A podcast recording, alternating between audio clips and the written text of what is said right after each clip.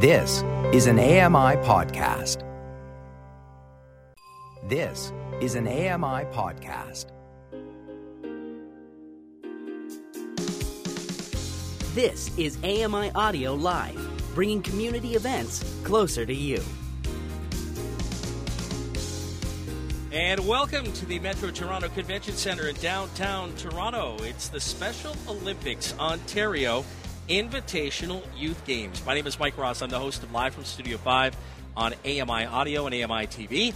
And I'm joined here by past Paralympian Brock Richardson, Norma Wick, and Karen McGee. We're at the opening ceremonies which kick off at 7:30 p.m. Eastern Time. But an hour from now, they can be streamed live on TSN. The event is hosted by an old friend of ours, Vic Rauter, who called the most recent vision impaired Burt Blind curling event on AMI Audio back in February. And Norma, he did that with you. He did. I mostly just stayed out of his way, to be honest. But uh, he brought a lot of excitement to the rink, and there's a lot of excitement here tonight in celebration of the 50th anniversary of the Special Olympics movement. 2019 Special Olympics Ontario Invitational Youth Games will bring together 2,000 student athletes from around the world to Toronto from today, May 14th to May 17th. For the first time, high school aged athletes with an intellectual disability will have the chance to compete in an international sports competition. Athletes aged 13 to 21, both with and without an intellectual disability, will compete in athletics, basketball, bocce, floor hockey, or soccer. The event will be offered in two types of divisions a traditional division where all athletes will are on a team and have an intellectual disability and unified division where all athletes will with and without um, intellectual disabilities and will have the opportunity to compete on the same team. Unified sports provide a unique and fantastic opportunity for students with intellectual disabilities and compete with one another, uh, mainstream peers. Building off the success of uh, successful school championships program offered in Ontario since the 2011 2012 school year, the Youth Games act as a great opportunity for Ontario to invite the rest of the world to Toronto to celebrate the 50th anniversary of Special Olympics and showcase the power of age appropriate and unified competition opportunities for our youth athletes. So, over the next hour, we will be speaking with athletes, organizers, coaches, and other people associated with the Special Olympics Ontario Invitational Youth Games. You've heard Norma, we've heard Brock. Want to welcome in Karen McGee, AMI's regional content specialist for Eastern Canada. Nice to see you once again. Well, thanks for having me on again. Now, this is an event that you brought to the attention of AMI. So, how much experience have, have you got being around Special Olympics events, and, and what do you think this means to the people at Special Olympics Ontario? Well, I got introduced to it a little bit more um, when I uh, we, we produced a documentary on the 24-hour relay up at Blue Mountain, about an hour and a half north of here at Collingwood and it was a fundraiser for Special Olympics. And I got the chance to meet a lot of the team. Um, they talked to athletes, they talked to people who are up there raising money, and I just love the energy here. And what really impressed me, and I'm sure you'll talk about it, but this this is a this is a Canadian invention. This is a Canadian. Um, idea and Dr. Frank Hayden, who's still alive and lives in Ontario right now, um, he realized the importance of athletics for persons um, of, with, with developmental disabilities and he realized that by competing and by by participating, that it really enriched their lives and, and gave them a sense of energy and, and brought them out of you know some isolation. It brought them friends and the companionship, and uh, it really really helped sort of with their with their ongoing ongoing lives. And we all give it a lot of credit to the Kennedys and the Shriver family but it's Canadian, and quite frankly, we should claim that. We should, you know, because the other thing too is is you t- you touched on it there. It's a sense of community, you know, and uh, you see that with the unified sport in in particular that you have mainstream athletes working together with kids with intellectual disabilities, And that has worked out extremely well because, again, it builds community. Yeah, we're in the holding area where all the athletes are gathering before the opening ceremonies, and you can feel the energy, and you see like the teams chatting with each other and talking Oh, yeah. and making. Like I saw signs from Texas, all across Canada. Um, it's wonderful. So if it gets a little loud, there's a lot of kids very excited behind us. Well, already, I mean, you can hear a buzz, you know, automatically. We're in a huge conference center in downtown Toronto. Um, and, and this hall is actually divvied up into some smaller yet ginormous halls. And uh, the kids here, among the teams, have already started chanting.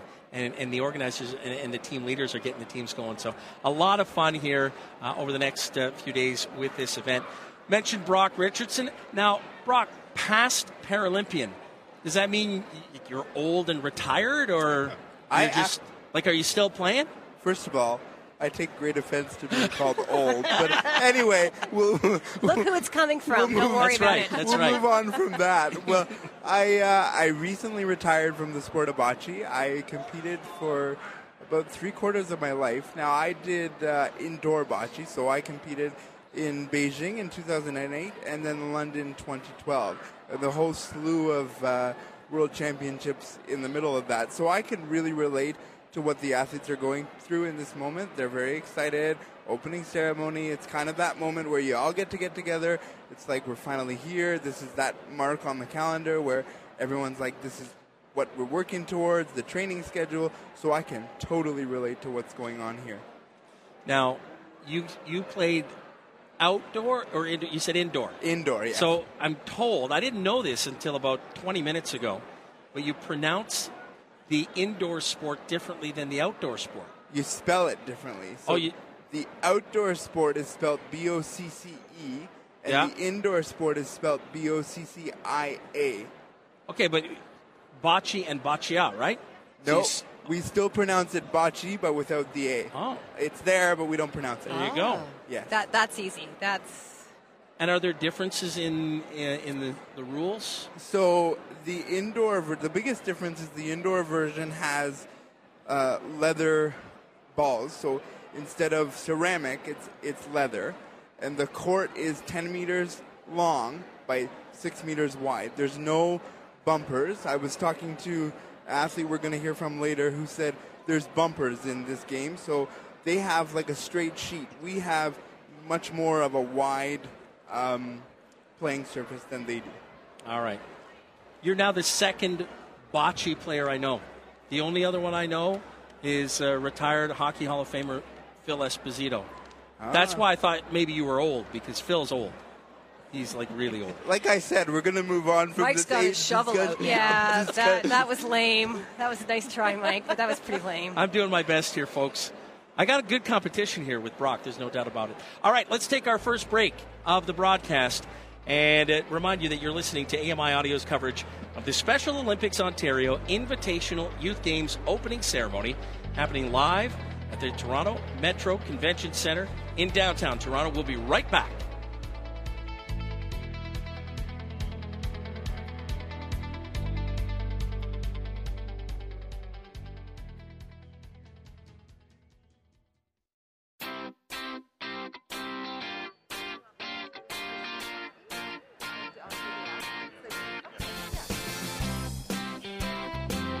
To AMI Audio's coverage of the Special Olympics Ontario Invitational Youth Games opening ceremony live from the Metro Convention Center in downtown Toronto. I'm Mike Ross along with Norma Wick, Brock Richardson, and Karen McGee on the virtual red carpet just minutes away from the ceremony, which you can catch at 7.30 p.m. Eastern on all of TSN's platforms. Now, as mentioned, we're going to be talking to some of the organizers. We're going to talk to fans, coaches, and some of the athletes. And for uh, our first interview of the hour, want to bring back Brock Richardson. Hey, Mike. I am joined by uh, Coach Sue Cunningham and Brianna Berg. Ladies, thank you for joining me tonight. Thank you for asking us. Let's start uh, by telling the listeners your involvement with the sport of bocce. So, Sue, we'll start with you. Okay, as uh, an educational assistant, I've had the honor of being a coach for the past three years of a unified bocce team from our school, Governor Simcoe School. and uh, have found it to be such an amazing experience, both for my athletes and for the unified partners that we've been able to uh, find within our school. Brianna, what, what about you? bocce ball. I'm a unified partner of the team. Uh, I was pleased to be asked to help out this year. I've been playing bocce ball since I was like five years old. Not competitively, but it's just been help. Like it's been a great help for me. What is it that uh, drew you to the sport of bocce? Like, what stood out to you where you thought, "Oh, this is a sport I really have to play"? Uh, my grandpa actually sh- started talking about it when we were at the cottage, and it just really interested me about it when with the precision of it. Um, I also played I play hockey and ringette as well, it, with, just with the precision of the sport, just made me uh, more compatible with the sport. And Sue, what about you? What drew you to the sport? Can you repeat that, please? What drew you to the sport? Like, what made you decide this is something I want to get involved in? Well, I, in the winter, I'm a curler, and I see there's so many comparisons to curling that it, as a coach for curling, I found that coaching for bocce was quite similar. I had to look at different strategies, uh, different different types of shots. There are takeouts in curling. There are takeouts in bocce, and uh, it was just a lot of fun. It was also the, a, a sport where um, people of every ability could participate, and that to me was extremely important, and participate together. And what are some of the rules that are in bocce? Can we go over some of that? Either one of you can answer that.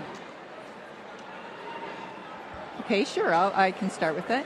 Uh, it in bocce, uh, the team who has uh, first color or first choice gets to throw out the. Now, I always call it the wrong name. I think it's a palina. And I call it the panini when I'm hungry. So we will call it whatever it is. Mm. But it's the little mm. white ball that we throw out. And uh, it's, it's truly um, to your advantage to be able to throw the ball out because then you throw your first colored ball out. And the person that has thrown it doesn't have to move from where they were standing and can throw with the same strength and hopefully get the ball right back. Um, and then it's truly like in curling. It's truly the, the, the team that has the closest balls to the Palina at the end wins. And if your four balls are closer, you get four points. And how many ends? Like, how, what what is the scoring system in this sport? Okay, there. Brianna, do you want to take it? Uh, for every single ball that you have to get closest to the Palina, it's one point. But if the other team ends up having like if you have the one ball closest and another person has the second closest ball, you only get the one point. But if you have the four closest balls of the same color towards the Palina, you get the four points. And then when when and how does the game conclude? There's a 20 minute time limit on the game. So if the time limit ends and you haven't finished your end, then you complete that end and the game is, is then finished. Oh, okay. And can you quickly tell us about uh, some of the athletes that are going to be competing in the sport of bocce?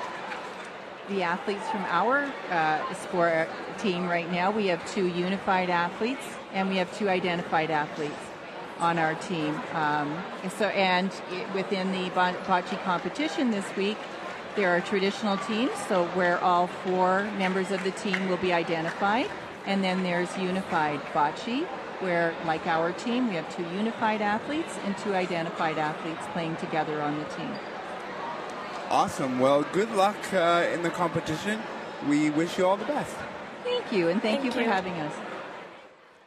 We'll send it back over to Mike Ross. All right. Thank you very much, Brock. And thanks to Brianna and Sue. Uh, Brianna going to be taking part in the bocce uh, part of the uh, games here. We are live at uh, the Toronto Metro Convention Center in downtown Toronto.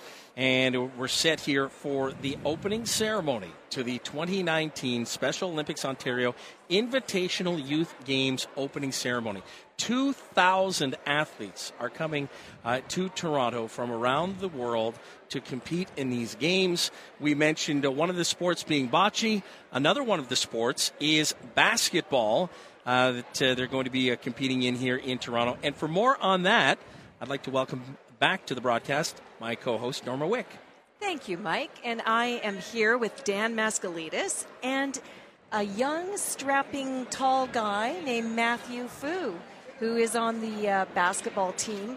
Um, you're from Drewry High School? Yeah, Yeah, and you started playing basketball there, and uh, Mr. Mascalidis was your coach. yeah, And how was that? good. Yeah. Now, you play on the unified team Yeah. now. Is there, what's the difference between how you played at school and now how you play on a unified team? Is, is it different? Yeah, Yeah, what's different about it? You have other gu- different people on the team Yeah. playing with you? Yeah. Have they sort of taught you some new things and Yeah. helped you along? Yeah. Yeah. That's awesome. Yeah. What's your favorite part? basketball. Yeah. What are you? Are you a power forward? Are you a center? Are you Center. a, oh, a shooting guard? Yeah, Yeah. Bet you got some ball handling skills, huh? yeah, Uh, Have you been watching the Raptors? yeah, Pretty good inspiration, huh? yeah. Yeah. Are you? I can feel that. Can you feel the energy in this room? Are you excited? Yeah. Yeah. What's it going to be like to go to the opening ceremonies with 2,000 other athletes? Pretty Yeah. exciting. Yeah. Yeah. So Dan, you got Matthew in uh, in school. Yeah, Matthew is uh, one of the kids in the school that loves basketball the most. He's in the gym all the time.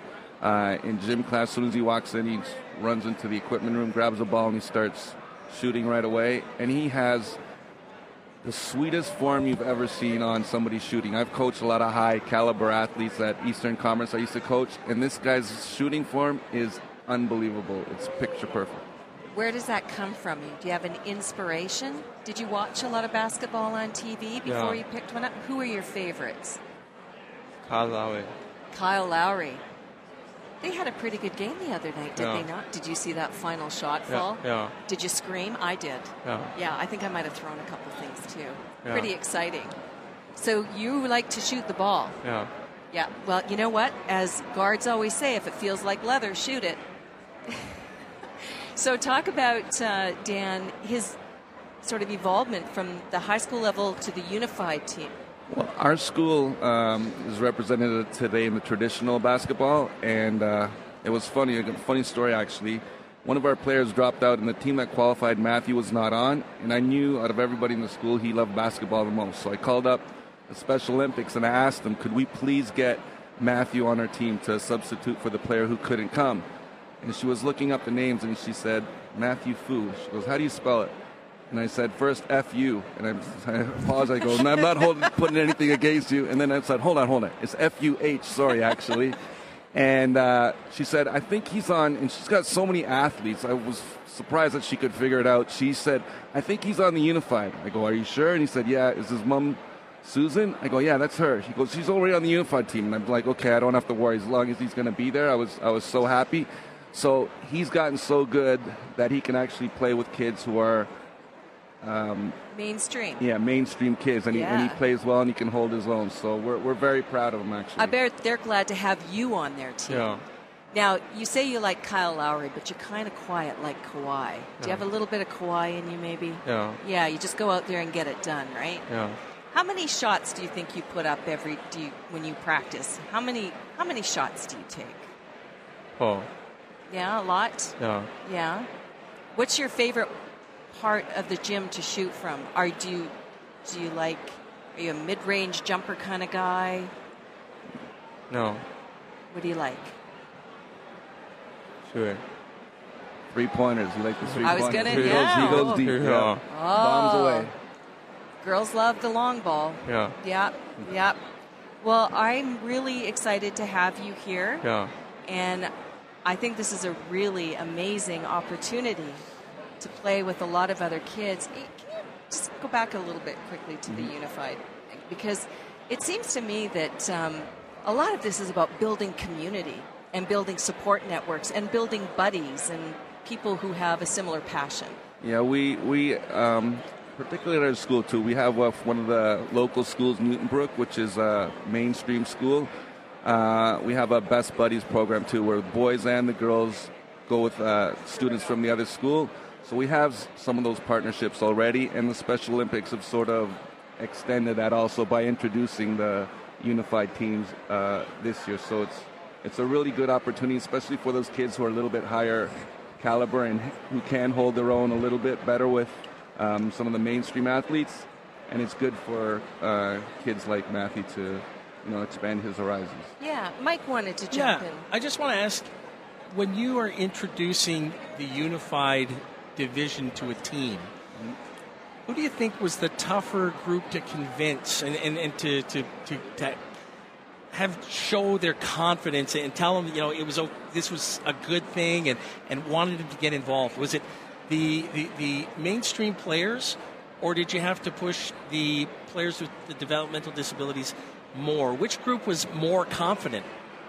One thing I've been teaching for 25 years, and my last five years have been at Drew, which is an all special needs school. And one thing I can say about the kids with special needs, they will do, they'll run through a wall for you and do whatever you ask of them. So they'll, they're excited to do anything. The mainstream kids, I think it's it's good for them to to do this also because it gives them an idea of um, how other students are and it builds empathy. They can, um, you know, put themselves in other kids' shoes, and they're like big brothers to these kids. You know, they take them under their their arms and under their wings, and you know, nurture them, and they're very, very supportive. They're they're they're great with the kids. I was going to say, I think some of them were probably pleasantly surprised at how much fun it is. Yeah, pleasantly surprised and, and surprised actually how good some of them are. Like I said, this kid's form, if you see it, Kyle Lowry, none of those guys have anything on him. It's, he's got incredible form. Can you show us your form? Can you give us the gooseneck? Oh, yeah, nice. nice gooseneck on the end of that. Great follow through. Yeah. Yeah. Well, we're lucky to have you here on Yeah. our show, and your team is lucky to have you. Yeah. Now, you're going to take the athlete's oath. Do you know what that is? No. It's kind of like a wish and a promise. Um, but they will ask you to say, Yeah. I hope I win, I hope we win. But if I can't, You know, win. let me be brave in the effort. Let me be careful. Yeah. And I think you've got all of that going for you. So Yeah. best of luck. Yeah. Have fun tonight. Yeah. This is where you get to have all the fun and then the work Yeah. starts. All right. Well, great talking to you both. Thank you so much for your time. Thank you for having us. All right. Thank you, Norma. We are live at the Special Olympics Ontario Invitational Youth Games ceremony, live at the Metro Convention Center in downtown Toronto. Mike Ross, along with Norma Wick, Brock Richardson, and Karen McGee, as we get set for the opening ceremonies, which will be broadcast live on TSN's platforms beginning at 7:30 Eastern Time tonight. And uh, then you're going to have uh, 2,000 student athletes from around the world taking part in the uh, 2019 Special Olympics Ontario Invitational Youth Games. Right now, we want to welcome in a uh, special guest, the CEO and president of Special Olympics Ontario. That is Glenn MacDonell. Glenn, welcome. How are you? Thanks, Mike. Nice to be back. Nice, to see you again. Um, this is a big one. This is uh, it's finally here. I mean, when we were speaking last, you know, you could sense the energy, you could sense the uh, the anticipation, but now it's here. How do you feel today? Uh, terrific. You know, it's as I said to a lot of people, it was uh, two and a half years in the planning and 50 years in the making. So it's, uh, it, you know, this crowd behind you will tell you uh, what it's all about. This is the first invitational youth games. Just happens to coincide with the 50th anniversary. Uh, I gather that was part of the goal. It really was. Uh, you know, there's some great programs that are similar to ours in the in the U.S. and then there's a lot of programs that that uh, you know aspire to do the, some of the same things. We're we're lucky in Ontario, blessed in Canada, to have some of the things that we do. We've got a great education system where we'll be able to model and pilot this program here, especially in Ontario, and it's growing. And uh, and I think. Um, as I said to somebody, it's not about vanity, it's about sharing. And uh, we have uh, a lot of people here who are sharing ideas. They're really excited, and, and it's really about uh, education, awareness, and motivation. Somebody leaves this, I want people saying, me too, not so what. Right, and because you've got other other branches of activity, including an observers program, Yeah, for where sure. yeah, people are coming in, best practices, exchanging information, inspiration. Yeah, and it's you know, and really in this particular um, you know um, construct is that you know it's really, as I said to somebody, it's really about build, building the the minor sports system inside of Special Olympics, and so we have children's programs, and now we'll have you know school programs, then we have community programs. Um, you've got to have congregation before you can have integration, and uh, and this is uh, sports a great way to do it. And also the exposure for these kids to now go beyond the high school level and branch out a little further, having you know meeting other athletes from other countries. It's got to be really exciting for them. Yeah, you know, I mean, I, I think any of us who've uh, you know who've been around sport our whole life, most of us would say it's the, it's where our friendships are. It's it's, it's the social fabric of of kind of who we are. And so um, the high school age is a very formative age, and uh, and if that uh, if that environment's really positive in high school, and uh, not just for the person who's a special ed student, but we're talking about uh, the other students in the school. If that if that if sport has a has an ability to bring people together, people feel motivated, and and and then they actually have some opportunities to uh, you know to uh, you know access you know sport in the community it's worth it's uh, it's worth the endeavor. Yes, a lot of this is about community and building community because you, it centers around health and sports, but it really is about building those networks. And uh, we were talking, we've been mentioning unified, the unified division, but I'm I'm sure that's made a big difference. Yeah, you know, I, I wished in, in, in, the years that we've been doing it, you know, as I said to somebody today, it's organic, and and uh, the program doesn't grow because hey, we've designed it this way and this is the way it'll be done.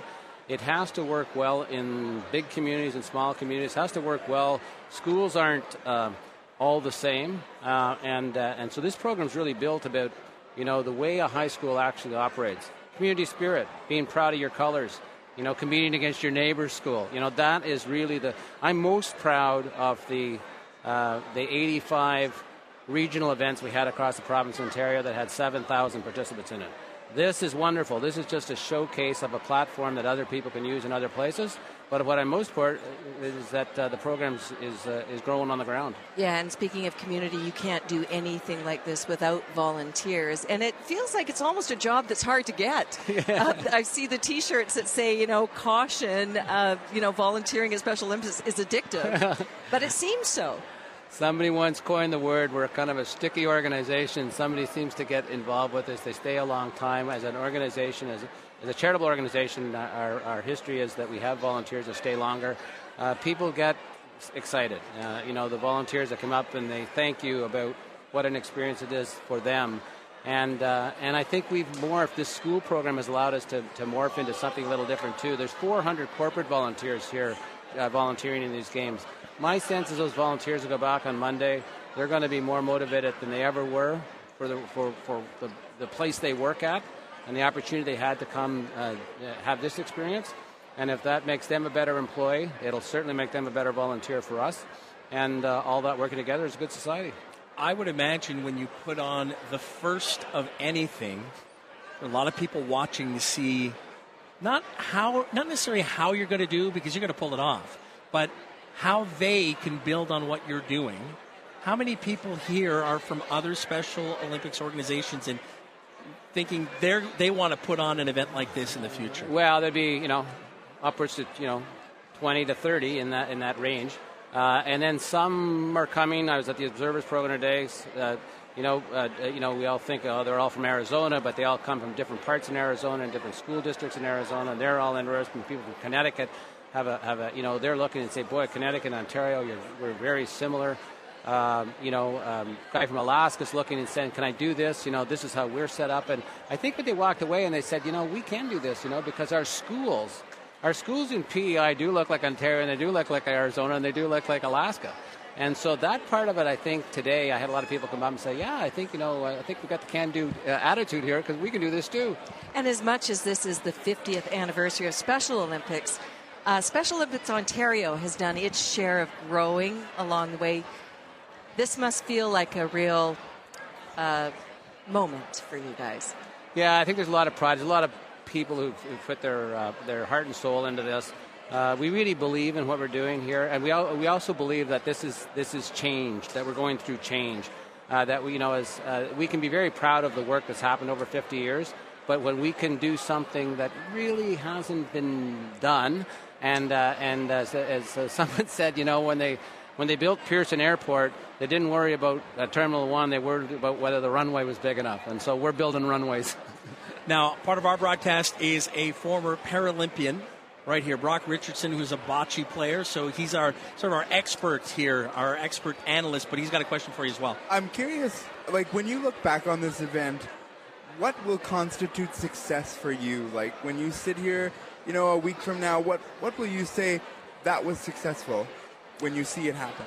I think, Brock, what will make it successful is if, if I'm hearing from other programs that says they came, uh, they can do it. Can we help them do it? Is there anything they can learn? And volunteers who've maybe never been around our organization coming back. I think that will that will be uh, the measures of success that we'll look at and say, yeah, it was worth all the effort. I mean, even just the buzz in here with the athletes, you can tell it's already a, a success, and nothing's uh, nothing's quite happened. What are your viewpoints on what you've seen already before it even starts?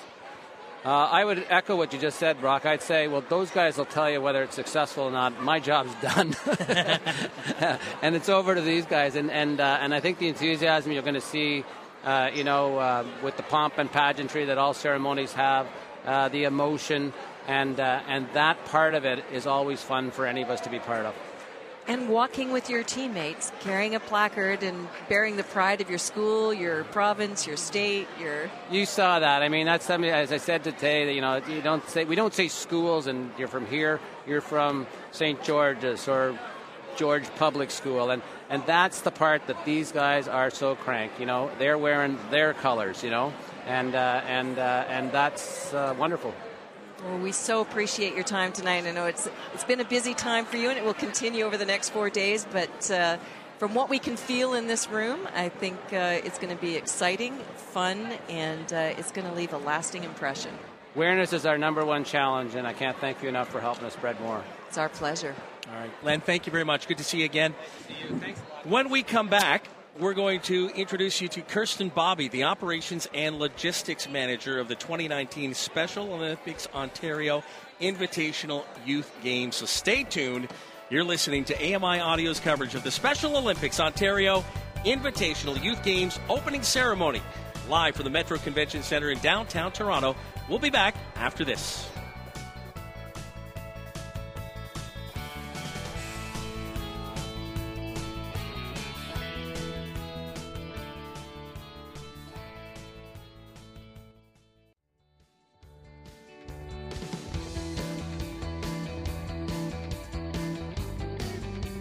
Welcome back.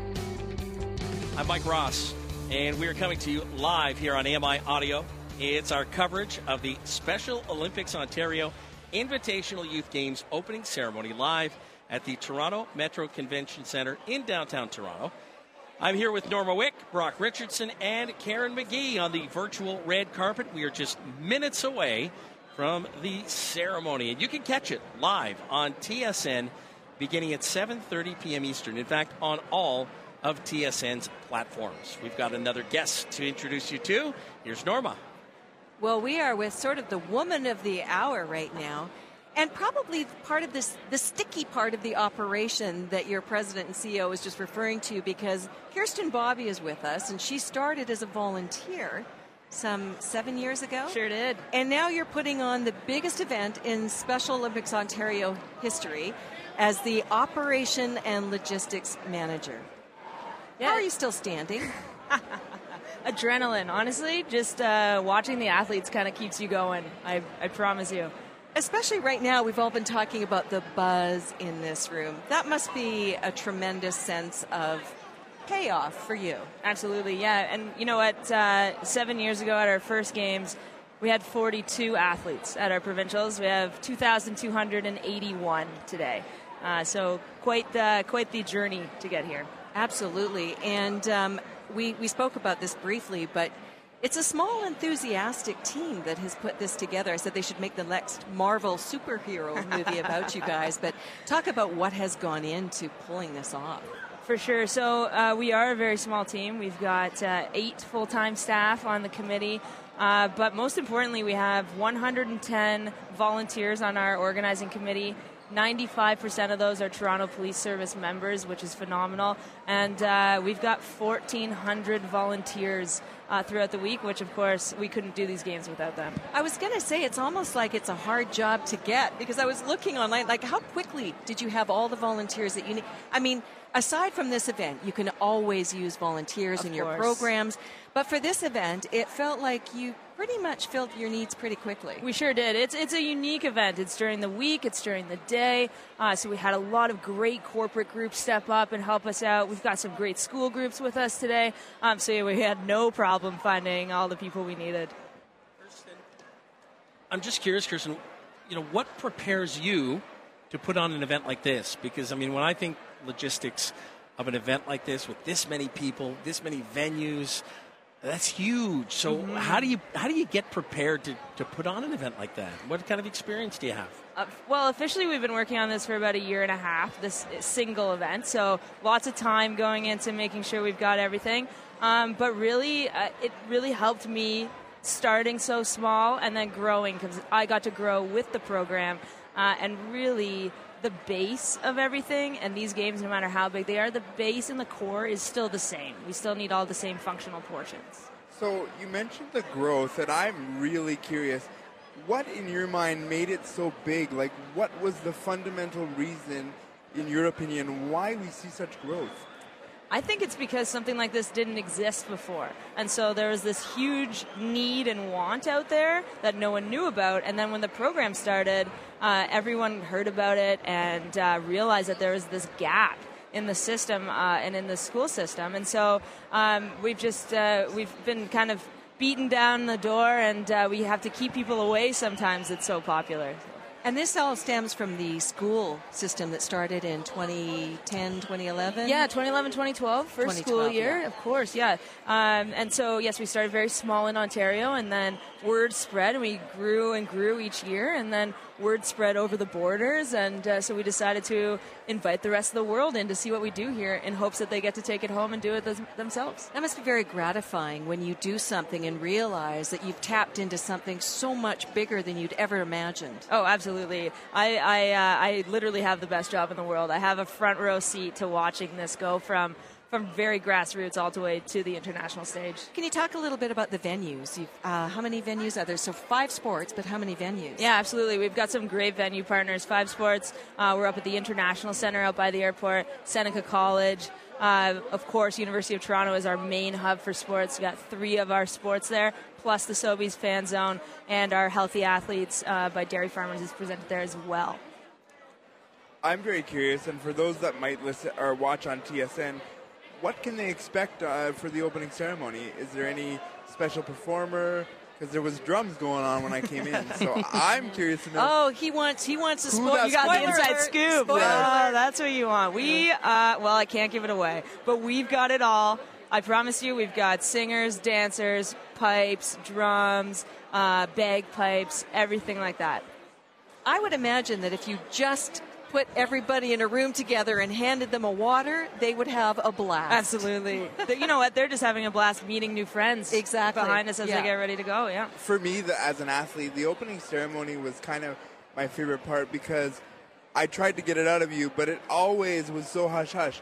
No, we ain't telling you what's going on. Uh, you got to be here, man, to watch it.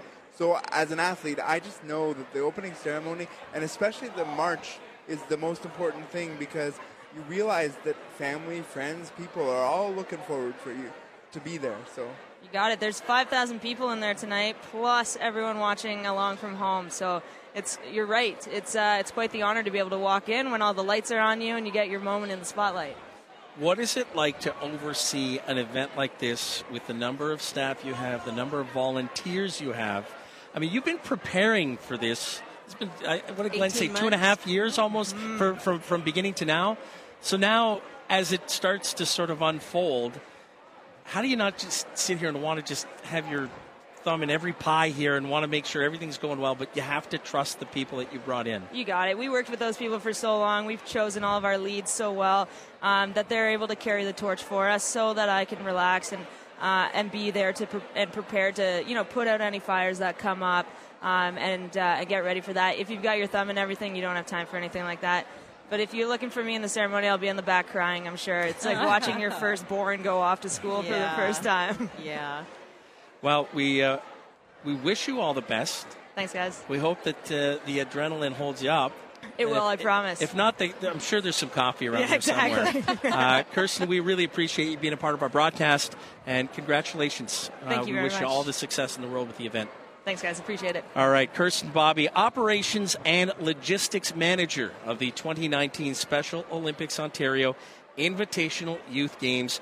She's been involved as an intern with this program for seven years and uh, started seven years ago and has made her way to manager overseeing the largest games in Special Olympics Ontario history. We're going to take a time out, and uh, when we come back, we told you, we already heard that there are uh, several members of police services from across the province involved with Special Olympics Ontario. We're going to meet one of the leaders when we come back. Chief Al Frederick from Windsor is going to join us after the break as we continue with AMI Audio's coverage of the Special Olympics Ontario Invitational Youth Games opening ceremony live from the Metro Convention Center in Toronto. We'll be right back.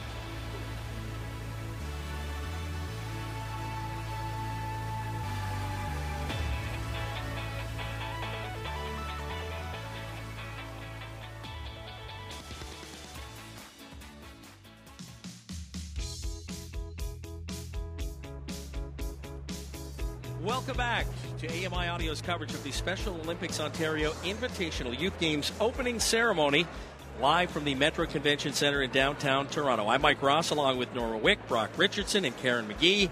We're on the virtual red carpet just moments away from the ceremony, which you can catch live on TSN's platforms beginning at 7.30 Eastern Time. We've had some great guests with us throughout the broadcast, and we've got another one here with Norma.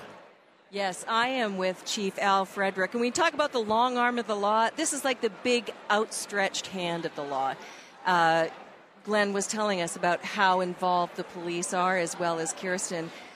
What is the genesis of your involvement, or just police involvement in general? Because you've been around this for a long time. Long time. So, great question. Policing in Ontario has been partners. That's been our charity of choice for over 35 years. So that's how it all started. Some of the original founders are here this evening uh, from the Toronto area. And really, we are here to raise awareness for these great athletes, and we're here to help with fundraising, and we do very well at that. But most importantly, we receive as much as we give. And it keeps us coming back again and again. And when you see the opening ceremonies for the first time, you're hooked. Yeah. Yeah, you're hooked. I was laughing because you- you're almost as giddy as the Yeah. athletes. Yeah. You, congratulations, by the way, have received, as part of the 50th anniversary, a medallion for Builder Yes. Award. So, what does this moment mean to you? Well, I, it always comes back to the athletes. It, it really is the focus of everything. And earlier tonight, I was fortunate enough to be invited to a, uh, a pre uh, party, so to speak. And you see the sponsors. This does take any selling. People want to be, participate in this. It's such a great cause. And you can see, while I was just standing here in uniform, the athletes that come up and they have this trust and this bond in policing. And I feel the same about them. That, you know, their uh, involvement makes me enthusiastic about it. And so, and it's, it's infectious, right? So I think the greatest thing, what it does for me, it, it reaffirms that our community, the larger and broader community, is in full support of these great athletes and the sponsors and the policing uh, community. We work together on their behalf, and that's the center, the, the kids. Yeah, we talked about this being a sticky thing when you get involved. What does it do for you personally? Mhm. I mean, I have a feeling you would be here regardless of your position Yeah. and the role that uh, you play in this as a police chief. Yeah. Well, very true. I mean, uh, I've been participating in the runs for almost 35 years, but just as a young officer and coming through the ranks. And then in 2007, I was asked to chair the summer games in Windsor, and that's where I really just became immersed in the uh, the movement, I'll call it, and met uh, Frank Hayden and his beautiful wife Miriam, And uh, Who doesn't get enough credit, by the way. I, I can't believe that. He's a he is a real icon worldwide. He's known, and he lives right here in Toronto. And uh, so anyway, that that's kind of the hook. But you'll see the Chiefs tonight in a whole different uh, light. They'll be high fiving and slapping backs and cheering on their kids. They know all of the kids that come from their jurisdiction. They'll know them by name, and uh, that that doesn't happen by chance. You know, we, we are really invested. We've we've touched on this, but since the inception of the uh, student program, all of a sudden it's just caught fire. So are are you surprised though by what you see right here, right now? Not at all. I did hear the scope of this was going to be something unprecedented, and it really is. And probably Toronto would be the only place in Ontario that could host something like this. Uh, you know, we had 600 athletes and about 600 volunteers. This is triple or four times that amount and you need huge facilities in order to accommodate that. And uh, again, a community that wants to house and feed them and transport them and show them a good time, and uh, and they deserve it. And uh, it's going to be a great party here tonight, I'll tell you. When this is over, or when any event that you're involved with is over, what's your take? What what do you go home feeling? Yeah. So uh, I I feel a sense of gratitude, but you know, for all the support. But I feel a sense of uh, we can do more, right? And they deserve more. And you know, they talked about it today. They're not just special Olympic athletes; they're special people, and they are. Uh, they all bring a unique character, as we do all, but they're diverse. Their disability is a diverse uh, attribute, and we got to rejoice in that. And just like they do with us, we do with them. And the, the disability becomes lost in that great, uh, you know, that great love affair. Well, sometimes they're unencumbered by the things that we are because there's such an open joy. Oh, yeah. And you never have to wonder what's on their minds. No, you know, no. there's there's so much communication and joy. It's extremely infectious. You you said that well. It's an open joy. I agree with that 100. Um, percent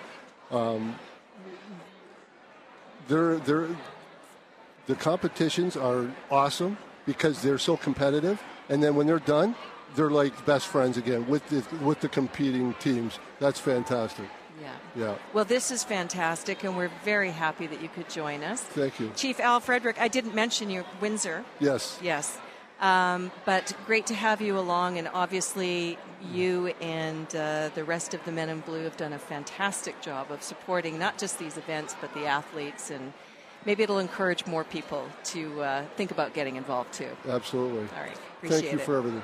Thank you very much. Uh, we've been talking to athletes, we've been talking to the organizers, and uh, talking to coaches.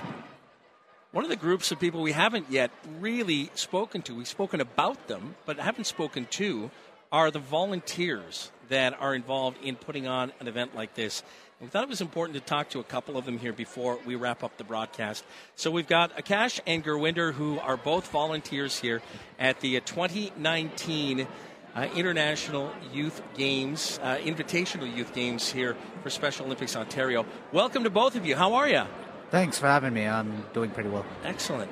Thank you Gurwinder, very- how are you? Fine, thank you. Thank you very much for having us here and giving us the opportunity to share our experiences of the day today. Well, with so you. far, so good, right? I mean, it's the calm before the storm. You guys ready to go? Yep. Been ready. Born ready. so, what kind of preparations, Akash, uh, did you have to sort of go through? What kind of training did you have to go through in order to be able to volunteer here? Okay, so uh, basically, what we do is we help people like guiding them to go to where they need to go. If they have any questions, they come to us. So we were just told um, where certain parts of the building are, and um, trying to help people guide them to where they need to go. And so that was the training that we really went through. Can you feel the energy in this building right now? The energy is amazing as soon as we walked in and see the um, amazing athletes who are here and see their their positive spirits, their energy as they walk in, the excitement. It's amazing to see a lot that. of people say too. Does it kind of just by osmosis you kind of pick up on that, and it actually it's hard not to feel it too. Yeah, that's That's very correct. Uh, we walk in and you, it just hits you, right? Like like a wave. You walk in and you just nothing has to be said to you. You just you just feel the you just feel the energy. hmm And the joy. This is a big moment in these people's lives. It, it's always fun to share in it, isn't it? Yeah, to be part of something like this.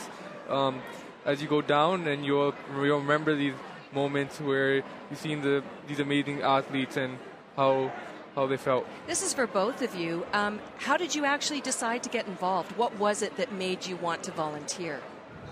Okay, so um, we're actually volunteering with uh, the Youth and Policing Initiative.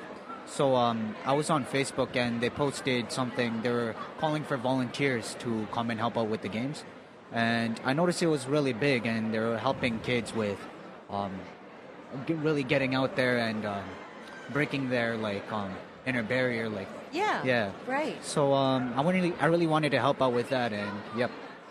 That's awesome. And you? So the Toronto uh, Police Service has an amazing uh, youth and policing policing initiative program. Uh, we both are past alumni of this program, and there's all, once you are a mem- uh, you do the program, you always have opportunities to uh, come in and volunteer uh, in the community. So we learned about this from the Youth and Policing Initiative. That's why we are here today to volunteer. Now, is the Youth Police Initiative, is that that you both want to be police officers someday, or are you both criminals? We're actually both uh, looking into doing policing after we're done schooling. So you've got great role models then with other police service uh, uh, members being almost sort of like founding partners with the Special Olympics, right? So the, uh, the, the, the ground has sort of been uh, laid upon you or laid before you here to get involved.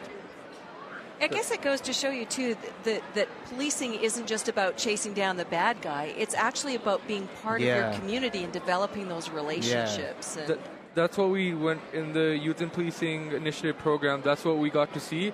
That policing is way more than what you, what you, the rumors you hear.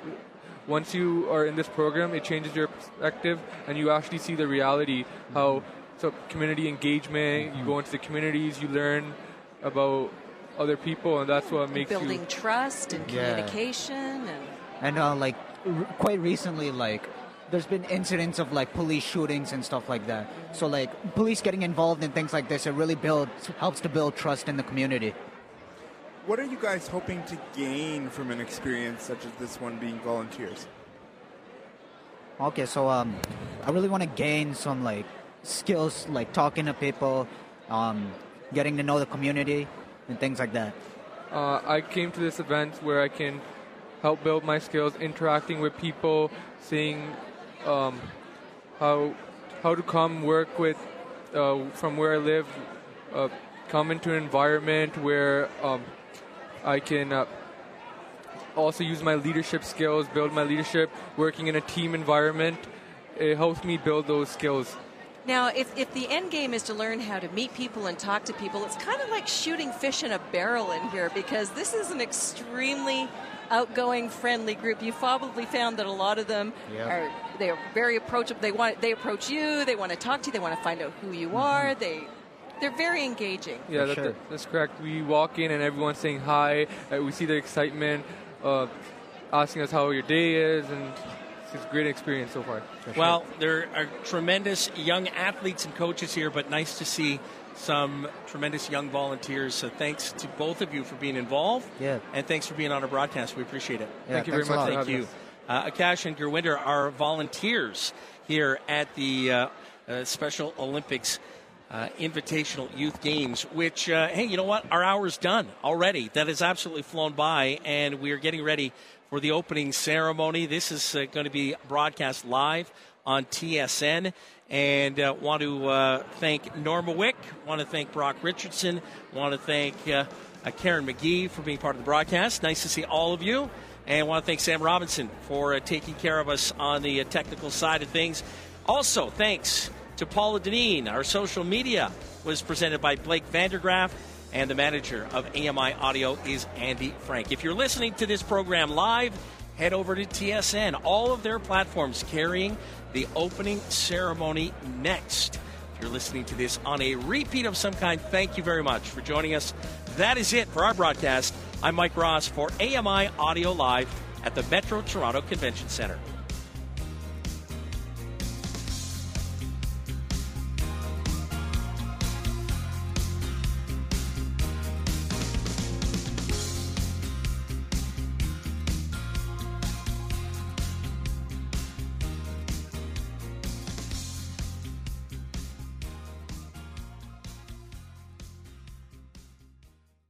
This was an AMI podcast. For more accessible media, visit ami.ca.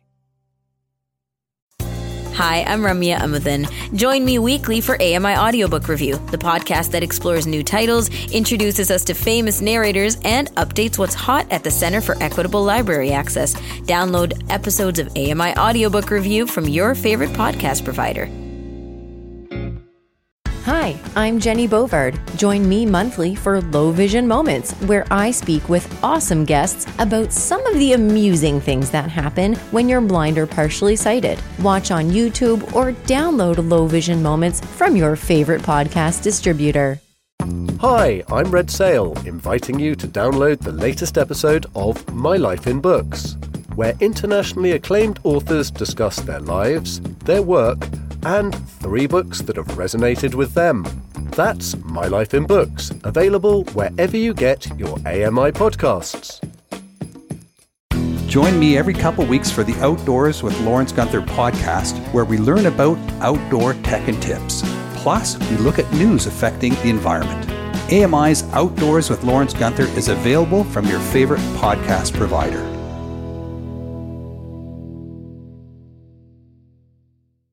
Join us weekly for The Pulse with host Joita Gupta, who brings us closer to issues impacting the disability community across Canada. Watch The Pulse on YouTube or listen wherever you download your AMI podcasts. I'm Margaret Shepard of the AMI podcast Tripping On Air. Every month, my co host Alex Hajar and I spill the tea on what it's really like to live with MS. Watch Tripping On Air on YouTube or download wherever you get your pods. The Walrus is Canada's conversation, and you're invited to take part. Download AMI's Voices of the Walrus, where professional narrators read selected articles from the magazine. Available wherever you download your AMI podcasts.